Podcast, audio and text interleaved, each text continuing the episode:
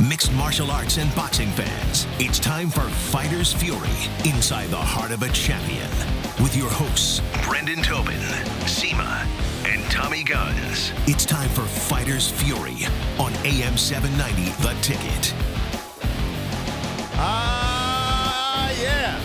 Good Sunday morning, everybody. It is time for Fighter's Fury here on 790 The Ticket. Tobin here with you. Seema will be here momentarily as he is settling on in. We got a lot to get to. Busy fight night last night. You had UFC Minneapolis, a rare whole UFC card on ESPN. Did not help the fact that it was going. All the main events were going on at the same time. You had Charlo fighting on Showtime. You had Andre fighting on DAZN, and then you had Ngannou versus Junior Dos Santos. Although our predictions were correct that Ngannou would get the win over JDS, it did not go long. And really, Francis Ngannou's last three fights have not gone long. He has eliminated all of them in under 90 seconds, and it's been super impressive seeing Ngannou's bounce back from the title loss and that awful showing against Derek Lewis, falling out of favor with Dana White, all of that stuff considered, that he had to go about this where he was looked upon as probably damaged goods, that a guy that hit the hype train a little bit too quickly, and that wasn't going to be in the same fashion. He wasn't going to be the monster everybody painted him out to be. You know, I've always dubbed him as UFC Drago, that this guy was looked upon as an unstoppable force, the scariest puncher in all of the sport.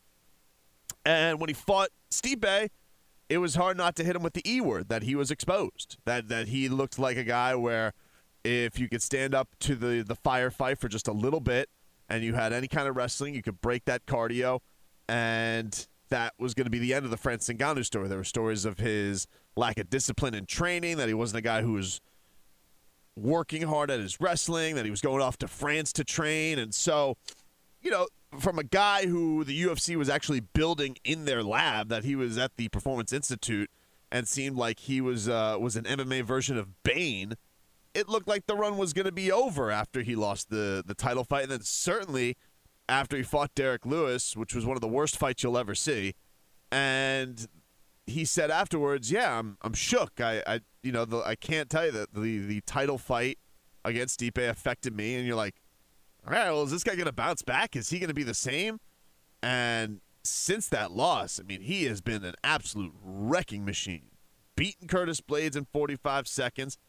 Beating Cain Velasquez, who, yes, old as hell, has a cage around his spine.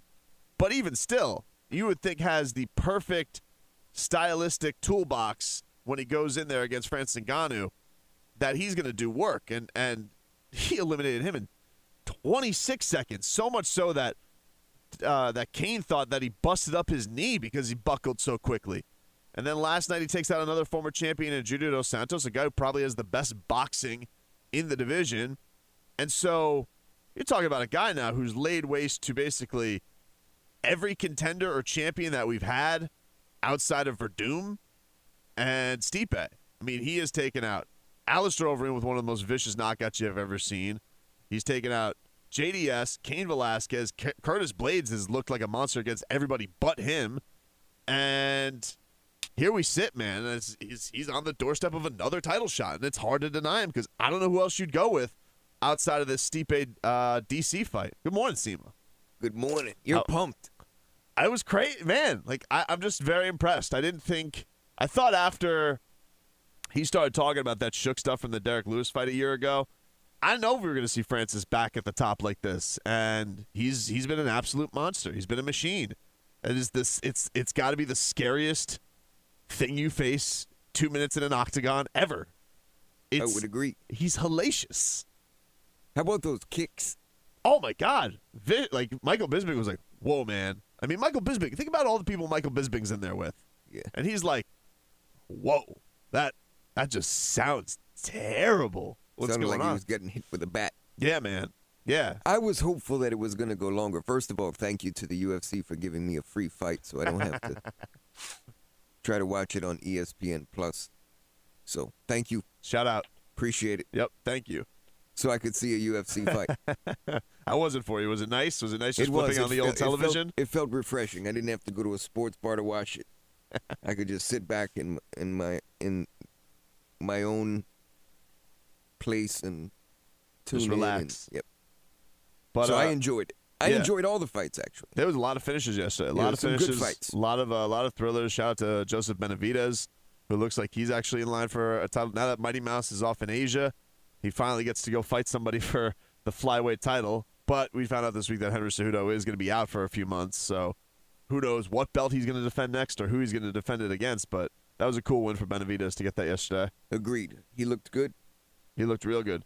But getting back to Francis. Yes. You watch that and you see what he's done. I mean, it's going to be interesting seeing what happens out of the DC Stipe fight and who's going to come out of that with the victory, because DC seemingly is hinting that he's going to retire after that fight no matter what. I don't think DC can beat him. You don't think DC can beat Ngannou? Just too dangerous. Yeah. Even if he were to, well, see, DC, while he's strategic, he also is a risk taker. That's true. And he likes to impose his will on people. Yep. In the same fashion in which they can win. Right. It's like a psychological thing. Okay, you're supposed to be a wrestler. Well, I'm going to show you I'm a better wrestler. You're a puncher. I'm going to show you that I can hit harder. Yeah. And I think that, you know, something inside of you and in your heart just leads you down that path, whether you don't want to do it or not, or you don't train. You know, you're training, and your strategy for the fight tells you to do something else. You get in there, and the cage door shuts, and the fans are screaming and yelling, and you look across the cage, and it's time to engage. I think sometimes those plans go out the window, and I could see DC wanting to really make a statement. Right. And at that point, what does he have to lose anyway? The thing that I would be interested in is DC's never been the biggest money guy outside of the John Jones fights. Those always do huge business. Right. Would a DC fight against Francis do big business? I think it would. I think it would. I think it would do much bigger business than Stipe.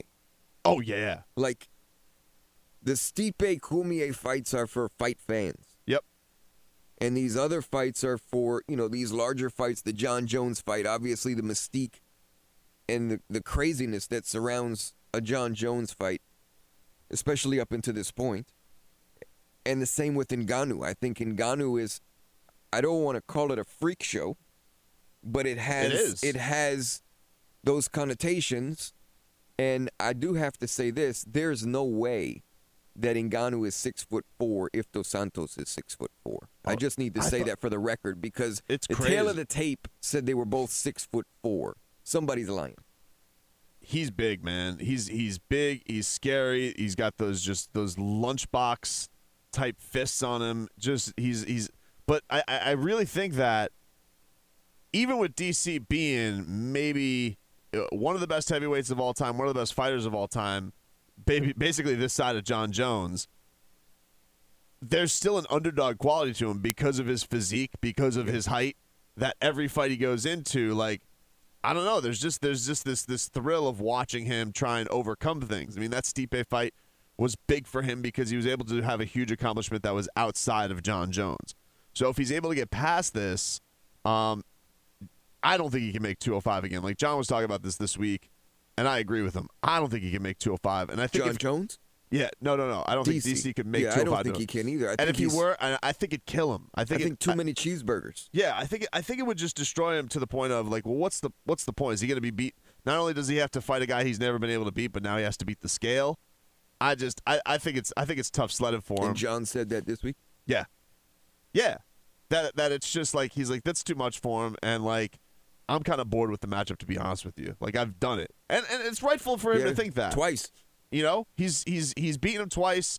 Yeah, there was a steroid test after one of them, but we all watch what we watch. And I don't think that anybody coming out of that, other than, you know, that these guys talk tremendous trash to each other, what else could be said? Because John has the ultimate humbler here. It's going to be a whole thing of steroid jokes and I made you cry, I'm your daddy. Like, we're going to do that again. We did that with the rematch.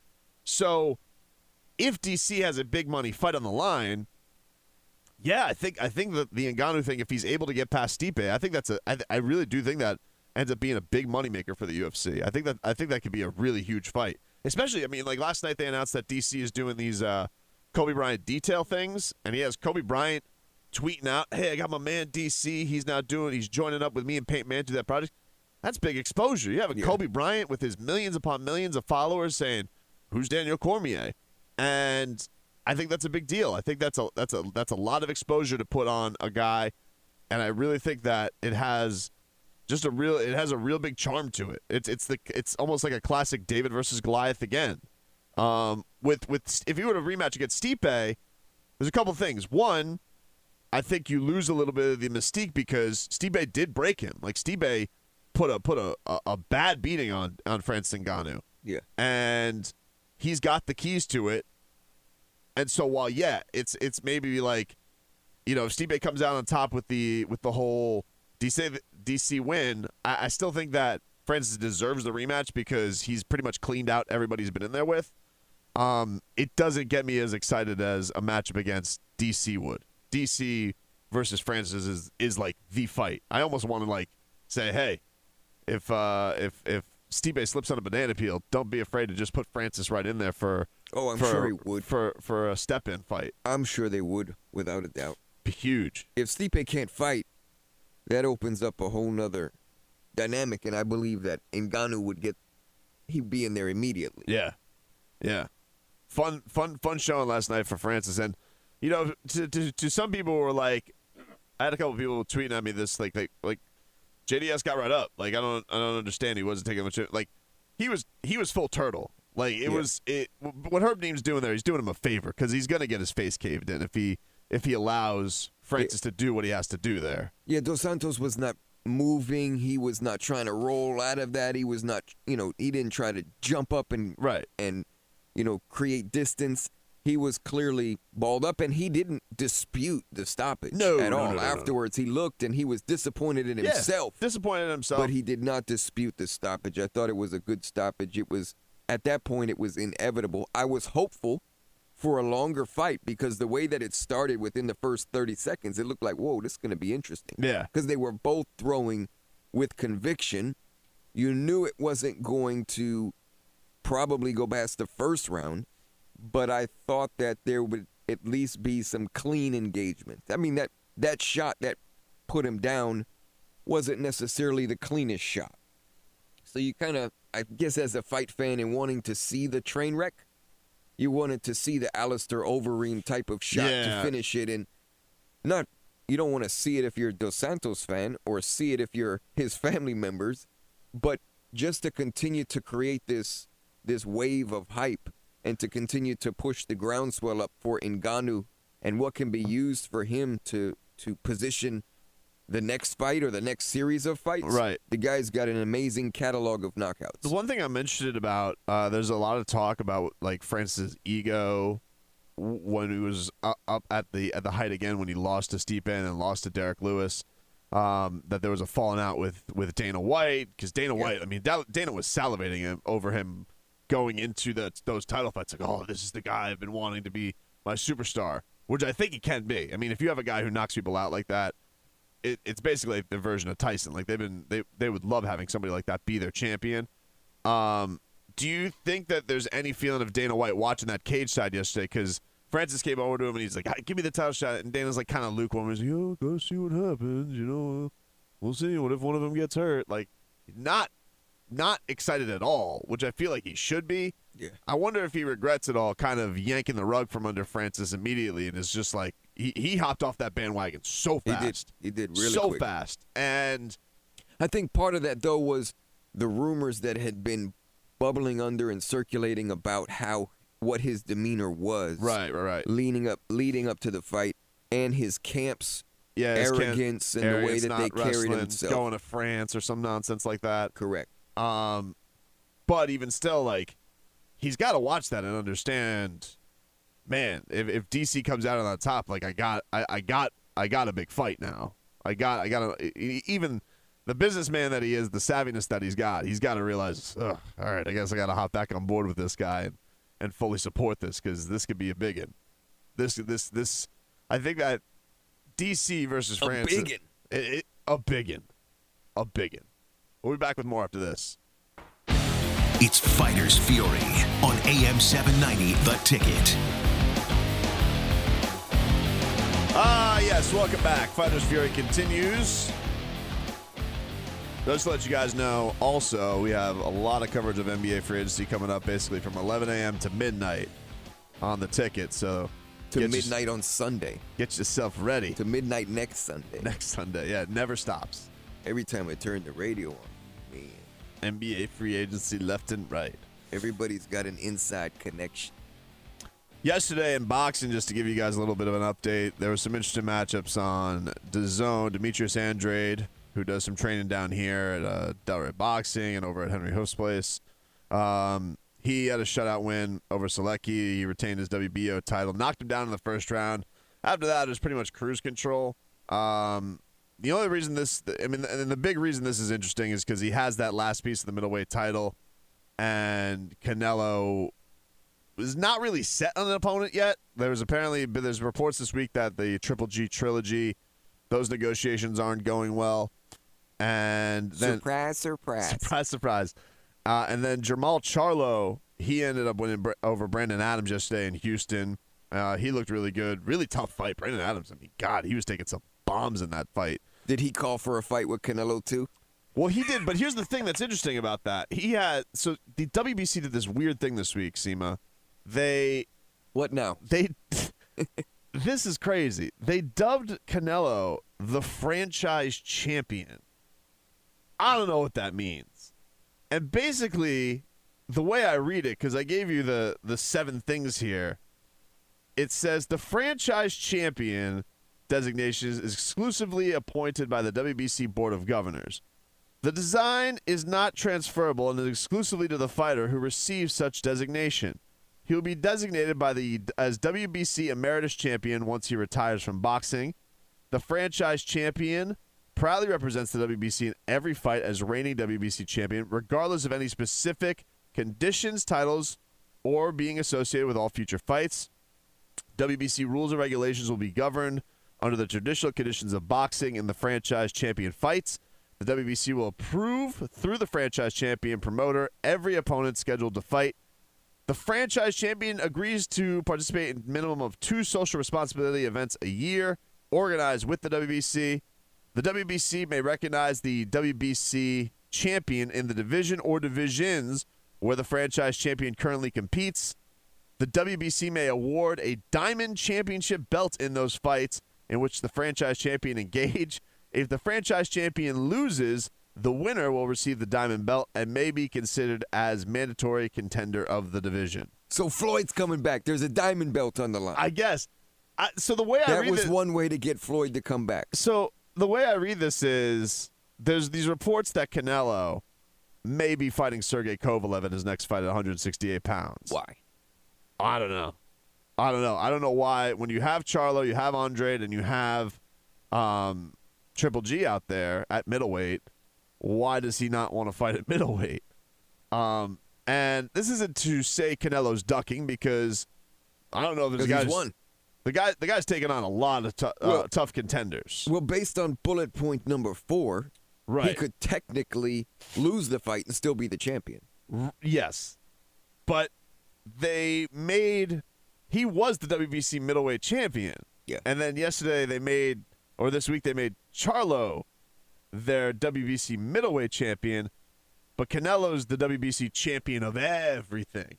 That's kind of what I read when I hear that. Yeah, it's very, very two-sided. It's a lawyer wrote this. Right. You know that, because it could be, there's a lot of gray area in there. It could be perceived however you want. And there's a lot of outs. Yeah. Well, clearly the WBC wants to be in the Canelo business, and why wouldn't you? He's the biggest star in boxing. Everybody wants to be associated with Canelo if they could be. That's why everyone's calling him out. Yeah. The Conor McGregor theory. Yeah. But if he is the middleweight champion, he does have all the other middleweight belts other than the WBO, and I guess he doesn't have the WBO. I don't understand. But he doesn't have the diamond belt. He doesn't have the diamond belt yet. Yeah, I don't know, man. Like, is this the WWE now? They're going to be like... the $1 million belt? Yeah. The $1 million belt? Yeah. I don't know, man. To me... They got the $1 million 40-yard dash. Now they got this, the diamond belt, the $1 million belt in wrestling. What's you... Next? If you were Oscar De La Hoya and Canelo, what is the move you would do? If you had Charlo, who's an Al Heyman guy, not under your umbrella. You have Andre, who's not a big name, but he is. It's the easy fight to make because he is under DAZN, so it seemingly is a match made. Do you do the trilogy with Triple G, or do you risk it and go up and fight Kovalev, who's not what he was, but I mean, come on, man, like that's a devastating puncher. That's a huge risk. It's a tough fight, man. That's a tough fight, Kovalev, and I don't really know what you gain from it. Yeah, that exactly. What is Canelo Alvarez beating Sergey Kovalev mean other than he's walking around with some big ones, some big cantaloupes in those shorts of his? He should call out Floyd for the diamond belt. Fight for the diamond belt. I don't know, man. Floyd's jeweler probably makes the diamond belt. He probably does. WBC. Floyd probably is like, diamond belt. That's interesting. It's just me. It's like, what is that worth? $1 million? Nah, it's too poor to be on me. He'll walk around with it in the backpack that he doesn't carry, that one of his guys carry for him. Yeah. I think we're onto something. Maybe. You could be a matchmaker. I like it. For ESPN Plus. There's just a how about we put a ladder in there like WWE, and there's just a bag of diamonds above the ring. So you have to knock out your guy, climb up the rope. Like a piñata. Yeah, exactly. I like the way 100%. You think. So yeah, that's where things stand. But a good showing by Andre last night. So good win for him. Jamal Charlo, same thing. Oh, shout out to Erickson Lubin. He had himself a nice win. That's good to see because they put him in there with Jamal Charlo's brother about 2 years ago when he was 21, and he got starched. Flatline, and it's good to see him starting to bounce back because they were saying this on the broadcast last night, but probably too early for him. But another guy who trains in West Palm, so a shout out to him. Did he call out Canelo after the fight too? No, he didn't. Oh. He actually didn't call out anybody. He's like, look, I know that a lot of the guys have championships. He's like, all I want is a top 10 guy. Just keep giving me big guys. This was announced this week. So the UFC announced that Colby Covington will not be fighting for the welterweight championship next. He is going to be fighting Robbie Lawler, the gatekeeper, August 3rd in Newark, New Jersey. No, man, I don't want to call Robbie Lawler a gatekeeper. That's so hard. Robbie Lawler's he's maybe my favorite fighter of all time. I think that's a good thing, a gatekeeper. You think so? Like, you got to get through me to legitimize yourself. We called Masvidal the gatekeeper for so long. Masvidal called himself the gatekeeper because he knew that if you beat him, then then you can go on and fight for a title. Right. It's not to take away from the fact that they're on their mission to fight for the title as well. Yeah, but George is. But you're not going to jump me. You got to go through me. Well, George is definitely in the spot right now where, I mean, he wins next week against Ben Askren, and he's fighting for that title. He's going to put him to sleep. You think he's going to knock him out? Yes. I think so too.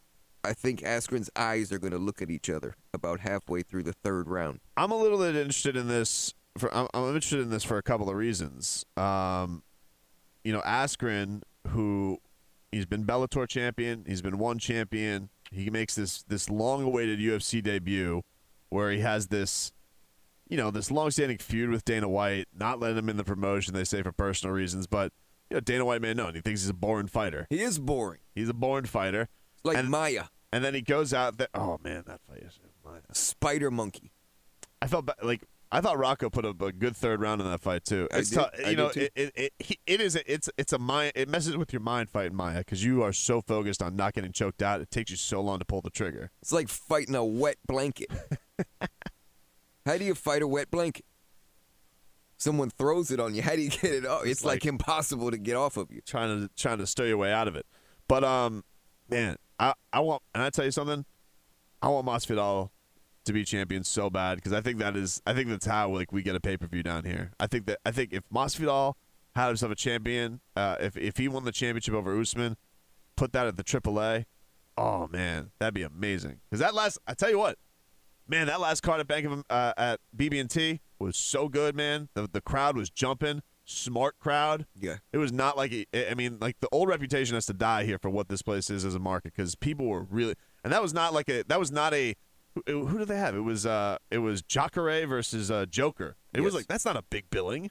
No, not a big billing, but it's bigger than Demetrius Johnson, who they gave us the last time around. That's what created all the flack from Dana. Said he'd never bring a fight back here. Yep. But we know he's a liar. We got a short-term memory. This we know. He does have a short-term memory.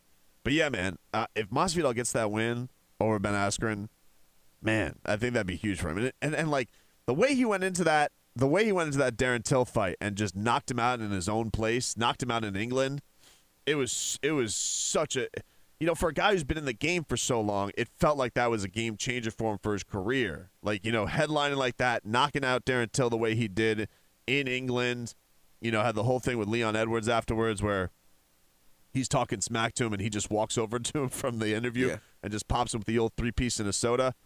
But, man, I don't know how everybody in Miami is not rooting for Jorge Masvidal next week. I mean, this guy comes from Miami. He's, you know, back in the days of fighting in the streets with Kimbo Slice. He's been in every promotion, every which way. I tell you what, you know what's cool, man? When the UFC was here, it was he got to talk to a bunch of kids, and like I've interviewed Jorge Masvidal before. Raw dude. Yeah. Suffice to say, need a lot of dump buttons. Yes. I was wondering how this kid thing was going to go. It was such a good talk that he gave these kids about, you know, just fighting through life, being able to just stay committed and work hard at everything you do. Meant a lot to him that to these kids that he was from down here. Mm-hmm. That meant a lot to him. Really connected with them, and it was cool to see him have that kind of outreach for a guy who's been in the game for so long. Agreed. Great guy. I met him during the promotion for Bellator 1. Wow. This is, what, 11 years ago? Maybe 12 years ago now. And met him, had some great conversations with him, even since then as well. And he's always shown he's been a classy fighter. He's a fighter now. He's going to get in there, and he's going to scrap, and he's going to bring it. And I think that's what so many fight fans love about him. He's not necessarily a talker. No. He's just, get me in the cage, get me in front of my opponent, and I'm going to kick his ass. Yeah, you're right. Like he's just as real as it gets, you know? Like he's not a bleep talker, but he's a very fascinating person. What is a bleep talker? You know, he's not one of these people that goes out there like what Colby's been doing. Colby, what he's doing, he's talking a lot of junk because he thinks that's going to get him noticed. It's like the Chael Sonnen. I've never heard him use that word, bleep. Well, yeah, I got to use it with him. Otherwise, I mean, one time I had him on the radio, Seema, he cursed so much. He broke this little red button. He broke it, man. It was hanging on its side. He broke it. It was so, like, we don't need anything else broken in here. Did you see that when you walked in? Yeah. I think the building knows. There's like, skylights now. I think the building knows, hey, finally everybody's leaving in 2 weeks. I can finally collapse. I thought there was renovation going on. I walked in, I saw skylights. Say, wow. Oh, man. When we come back, we'll talk a little bit of more about UFC 239 coming up next week. John Jones back in the cage. Amanda Nunes back in the cage fighting Holly Holm. We'll get to that card when we come back after this. It's Fighter's Fury on AM 790, The Ticket. Ah, yes. Welcome back. We were just talking about some local MMA that was going down. Titan FC 55 was in Fort Lauderdale on Friday. Shout out to Juan Puerta, who won over Claudio Ledesma. You sound so excited. Bloody fight. I watched this fight, Seema. I can't believe it gets stopped. Like, it was, imagine like a water park of blood. That's how much blood was in this cage. It was, whew, it was wet. It was not, suffice to say, tough to put in some submissions on this one by the end, because because Ledesma got gashed open in the third round, and I was like, oh, doctor's gonna stop this. There's no way. They put in that Vaseline. They're like, go out there. Couple punches. Who was the doctor? I don't know. Yeah, I've seen him, but I don't know his name. Shields. I don't know. The old guy. Didn't look that old. Didn't look too old, but it was bloody. So Juan Puerta kept his flyweight championship, and then Chase Hooper, who was the guy that the UFC was big on promoting because he was on the Contender Series, and he's 19 years old. He looks like he's 12. He had a dominating win. He went to 8-0. I don't know if he's going to be in the UFC yet because it looks like a stiff breeze would blow him over. Looks like he could use a little bit more cooking. But he should hang out with DC for a little bit. But he dominated. He looked great. So shout out to the guys there and the promoters. Now next week we got UFC 239 International Fight Week. Can't wait. John Bones Jones is going to be fighting Thiago Santos, and as he looks to defend his light heavyweight championship of the world. And I can't pick against him, man. I don't know what to tell you. Like, I like Thiago Santos. You better not pick against him. He trains down here, and I always like to root for the guys who train down here, but especially a guy with a sledgehammer tattooed on his chest. Yeah, you have a sledgehammer tattooed on your chest. You're a badass. I'm not gonna question you, and Lord knows he's devastating. But look, John's taking on guys who throw hard before. I don't know, man. I don't know where the path to victory is. He makes you so uncomfortable every time you step in that cage. The kicks, the kicks to the knee, the reach. Even, like John's been known as an 8-inch reach advantage on this guy. Yeah, and John's been known as a guy who will poke you in the eye as well. Like, hey, it's part of the game. He's he makes everybody uncomfortable, breaks you down, and by the time it all ends, you're just like, yep, I don't know who figures this out. I don't know who figures it out. So it's not illegal unless the ref calls it. That's true. Unless you warn him.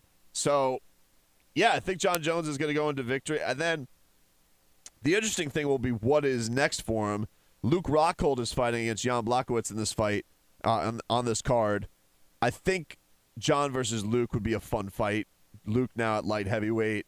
DC connection. They've been teammates before.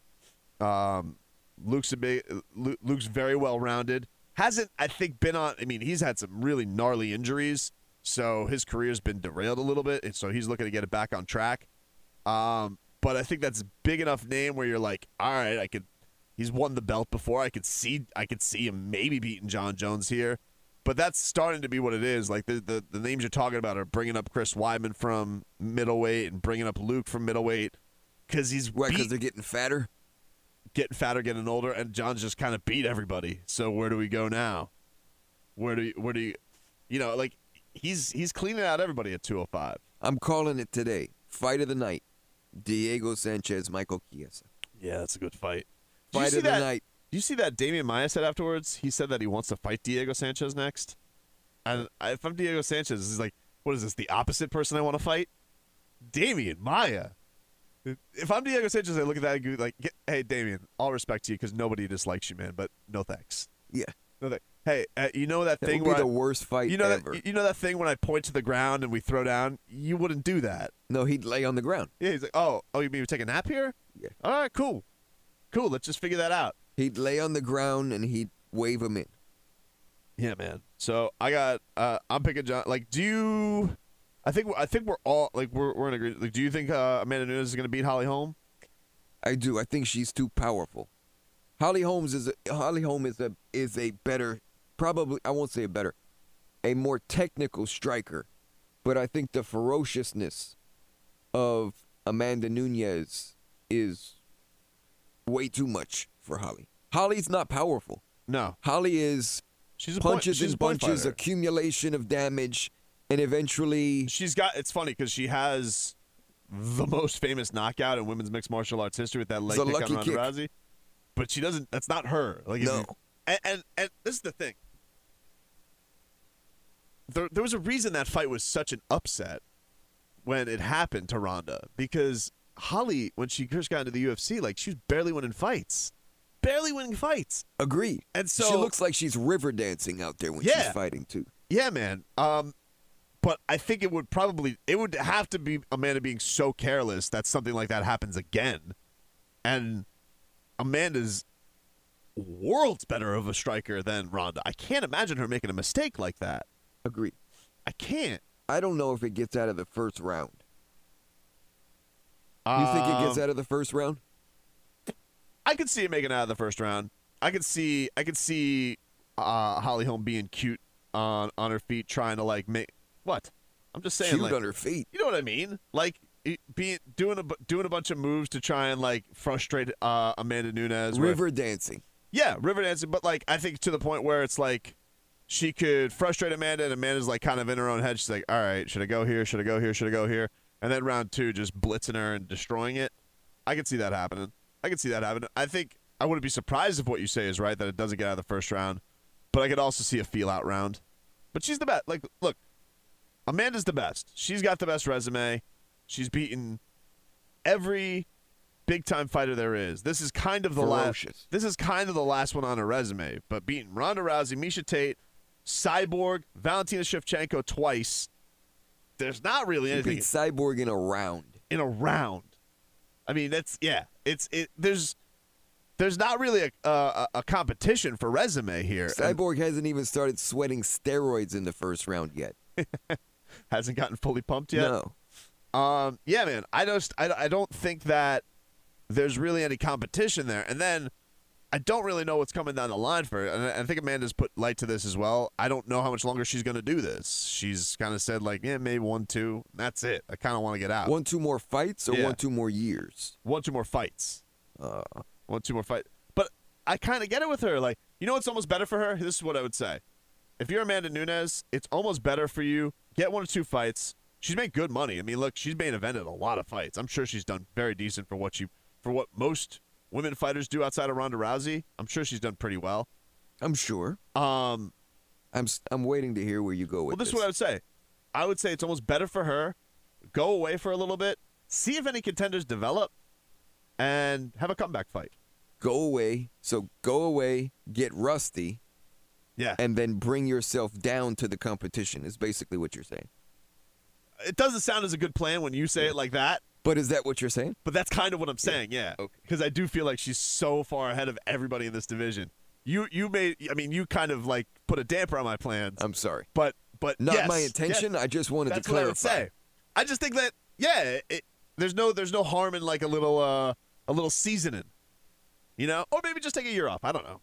But she has too damn. I'm cool with her taking a year off, but I don't want her relaxing back and not fighting and then coming back for a comeback fight. You never know what happens in a comeback fight. That's true.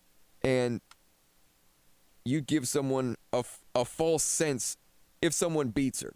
Let's just hypothetically go with your plan of she takes 2 years off, allows the competition to build up confidence, comes back rusty and loses, and then you got one of these knuckleheads thinking they're the best fighter ever because they beat Amanda Nunes after 2 years off, soaking in the sun, sipping margaritas. Yeah. I mean, she is 31, so she's not... She's got at least 10 more years left in her.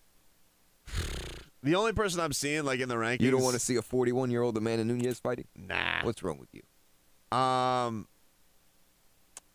mean, like, the only thing that you could look upon in these, like, in the top 10, who, you know, I'd like to see Kat Zingano, like, get some wins, because Kat Zingano's got the only, like, devastating win of her this side of the decade.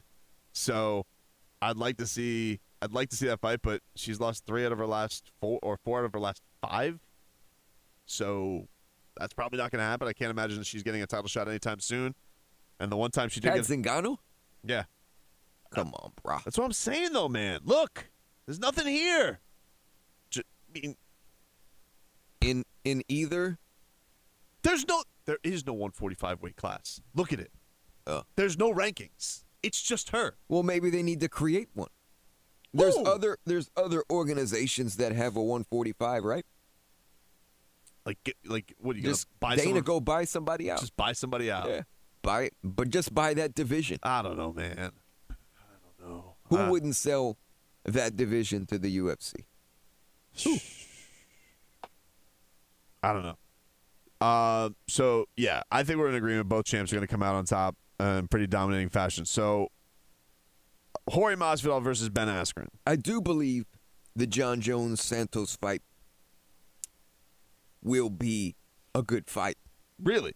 Yeah, I don't necessarily think it's going to be a blow. I didn't say it was close. Good fight and close are two different things. You think that Thiago will be competitive? You think Thiago's going to have a shot where we're going to be like, whoa. Yeah, I think he's going to connect on Jones. Jones shown himself to be susceptible to punches. Yep. So if you were to say he has a weakness, which is it's going far, it would be his hands. Like, as far as if you had to rank all the things that John has, you know, kicks, reach, defense, takedown, submissions, probably his hands. So, and that's reach. I say reach. Reach is a blessing and a curse. Yeah. So reach gives you distance. If you can keep that fighter at the end of your punch, the reach is amazing. Now, if that fighter steps inside your reach and you can't connect with him cleanly or powerfully, then the reach is a curse. And when you throw those punches, how quickly can you bring them back into position to put your guard up or to throw another punch? The longer the reach, the longer that takes. But then in saying that, if we're going to rank something probably also high, we put hands low.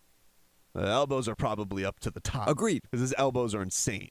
And I think that's why he has such fierce elbows. They do a lot of training with the elbows because of the length of the reach. The elbows give him a mid-factor that he can utilize until he gets that arm back. He get that hand back and throw that elbow up.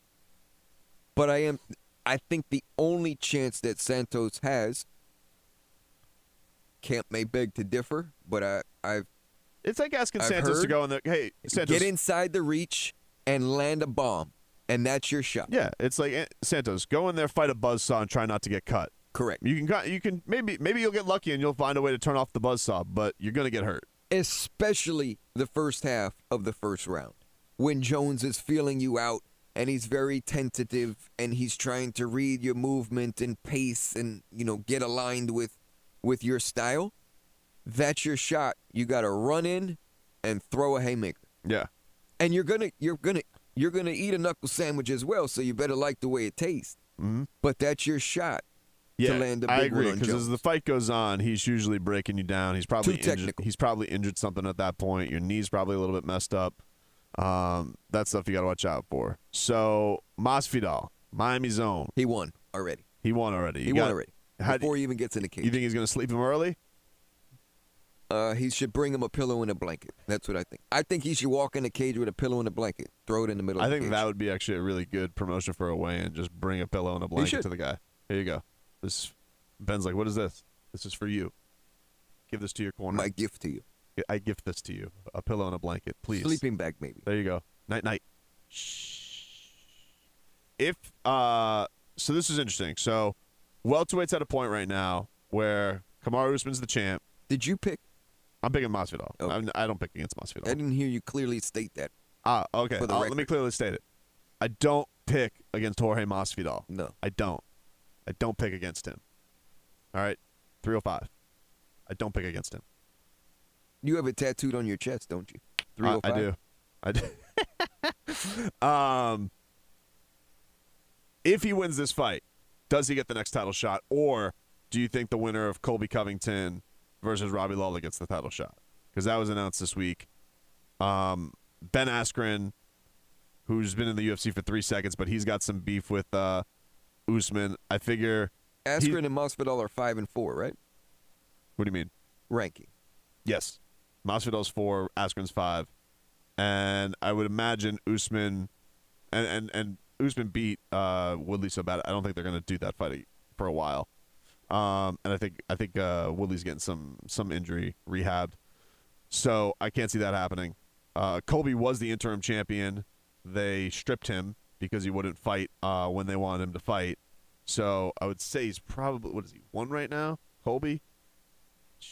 1 or 2? He's 2. 2. RDA is not getting a title shot next. He already lost to Usman. So then it's Masvidal or Askren. So yeah, I would say that the only ways to go. Robbie's probably not going to get a title shot if he wins, but if Colby wins, he's definitely got an argument. I would agree with that. But Masvidal, if he wins, this fight's probably got as much heat as anything. I think if Askren wins, him and Kamaru have heat. They'd want to do that, even though he's got a controversial win. And if you're going to do Masvidal, I mean, like, Lord knows that dude has put in his dues. He deserves a title shot. Yeah, I think that when Masvidal wins, because his fight is a month earlier, puts him in a better position to lock that championship fight in. What I would be concerned about is if Covington, if they wait till after the Covington fight and Covington gets the belt, not that Covington would beat Usman, but I don't think that they would be so quickly to put Masvidal versus Covington in a title fight, being from the same camp. Yeah, well, I don't think Masvidal cares. I don't think Masvidal cares. I think the camp cares. What I mean is that going to be one of those things though, where Masvidal going to be like, is Masvidal going to be like, I mean, he loves ATT though, man. Like, he does. He's like, he's not gonna. He's like, he will take one for the team. He's a soldier, Masvidal. I'm hopeful that he wins this fight and they make that title shot. I mean, just the because like Colby Covington's been on, like, look, Colby Covington won the interim belt and good for him getting that stuff. But like, Masvidal's been on the block forever. Like that guy deserves to fight for a championship. If he comes out of this on top and he beats Ben Askren, and if ATT's like, hey, look, we got two guys. Like, how do you not go with the OG? How do you not go with the guy who has repped you forever? And is giving you those guys those rounds and training with them and doing all that stuff. And a year makes a big difference, plus and minus, for fighters. No doubt, no doubt. Like you go from like this. We talked to Francis. Like first you're the toast of the town of the president of the UFC, and then he doesn't want to even acknowledge you. Right. You know, and Colby was hot last year, and he was in a big way. But you don't fight when they want you to fight, and then all of a sudden you're out of favor. And so, and Masvidal, has he ever turned down a fight? I mean, like never. He's close to a Cerrone. And disposed of Cerrone. He did. In Cerrone's backyard. It's kind of become a thing for Jorge. He goes into people's backyards and just destroys them. He's the gatekeeper. No. I don't like that term, man. I don't like that. You're thinking of it in a negative way. Because who respects a gatekeeper?